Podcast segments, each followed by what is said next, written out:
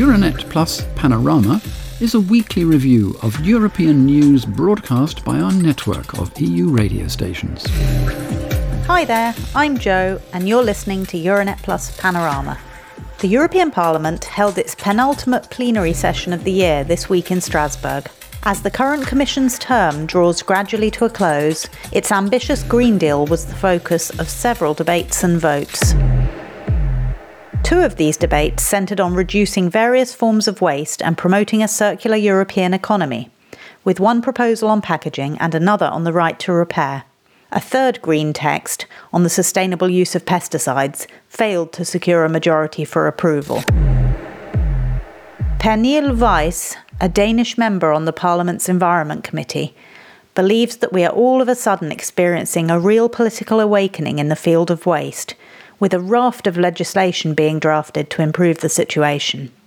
Weiss, who was previously closely involved in updating the regulation on shipments of waste, is talking to France's EU radio. There is no silver bullet. There's no such thing as the one piece of legislation that can can solve everything. So we have to to work with a, a bundle of directives, and that is what we are doing right now in in this term: the eco design directive, the packaging packaging waste directives, the waste framework directive that you referred to, but also the waste transport directive that was uh, finalized in trilogue last week. So there's a lot of tools now being designed for us to work with in order to reduce our waste in uh, the union. So, yeah, better late than never. One debate covered extensively by our colleagues across the Euranet Plus network is Wednesday's vote on the 200 page legislative text to regulate packaging and prevent packaging waste. By imposing reuse and recycling targets that will benefit the environment, health, and the circular economy, while ensuring that European industry is not overburdened, the report by Belgian Renew Europe member Frédérique Ries passed by a comfortable majority.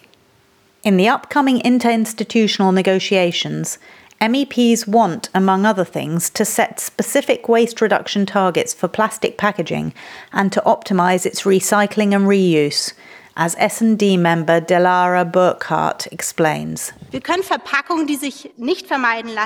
We can make unavoidable packaging more sustainable. Incidentally, this also provides an economic stimulus program for the recycling industry, because from 2030, all packaging will have to be recyclable, and more recycled material will have to be used in plastic bags, bottles, and boxes. And we can protect consumers by banning harmful forever chemicals and bisphenol from packaging that comes into contact with our food. Pernille Weiss adds that we need to take a very sector specific approach and direct our efforts in such a way that they will give the greatest return on investment, so to speak. In some se- sectors, uh, reuse is better than uh, recycle. Uh, in other sectors, refill is better than trying to go uh, to an, another kind of, of technology. So we have to see what fits uh, the specific sector, but also to acknowledge that there are countries who has been working on this here for quite some years and they have good technology as a good practice. So yeah, I hope that we by the end of, of the of, of the timeline meets the target, but also that we see that there are many ways to go there. Because what's important for me as a European politician is that we give the member states and the specific sectors uh, the toolbox that they need to use in order to achieve the highest uh, targets as possible. One concrete outcome is that mini shampoos and other such products will disappear from hotel rooms. However, the catering and takeaway sectors are largely spared, as small paper sachets of sugar, salt, and pepper, disposable plates and cups in restaurants, and single use packaging for fruit and vegetables will still be permitted. Much to the relief of France's camembert producers, who have lobbied hard, alongside many others in the food industry, wooden boxes and wax food packaging will also be exempt in certain cases. Although the iconic Camembert box cannot be recycled because of its staples, it will therefore not be vanishing from our supermarket shelves anytime soon. Green MEP Tilly Metz acknowledges that the compromise text does not quite live up to expectations, as Luxembourg's 100.7 reports. Den Umweltausschuss huet verschieden Aspekte d'Ambition schon besser The Environment Committee has leveled down its ambitions in certain areas, as well as proposing some improvements to the text. Companies, for example, cannot be punished if consumers do not sufficiently turn to reusable options. And if it is necessary from a hygiene perspective to use a specific type of packaging, then this must, of course, be possible. But it is clear that we will have to rethink and that there is a great deal of room for improvement. Member states have not yet decided on their joint council position, but they are expected to call for flexibility.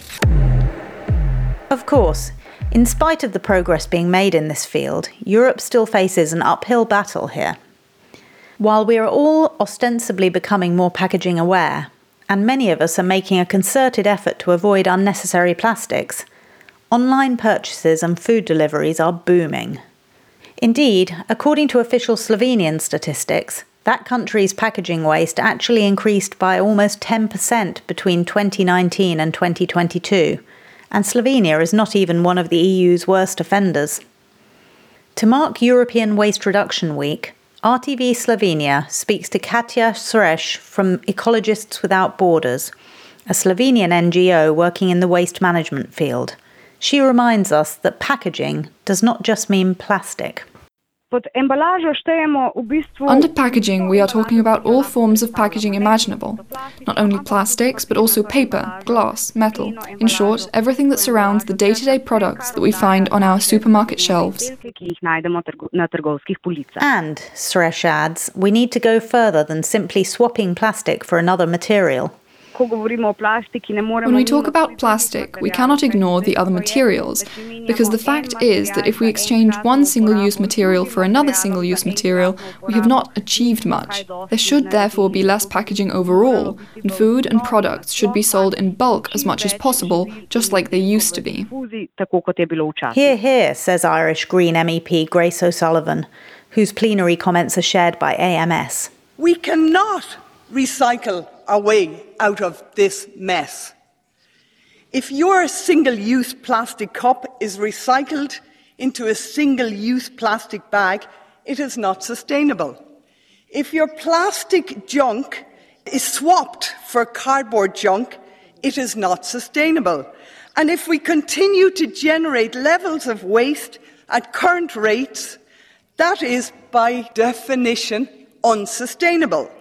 So, colleagues, we have to pull the brakes on our throwaway society. And how to respond to the suggestion that some political parties are actually taking their foot off the gas in terms of green issues, owing to fears that these issues will not win them any votes.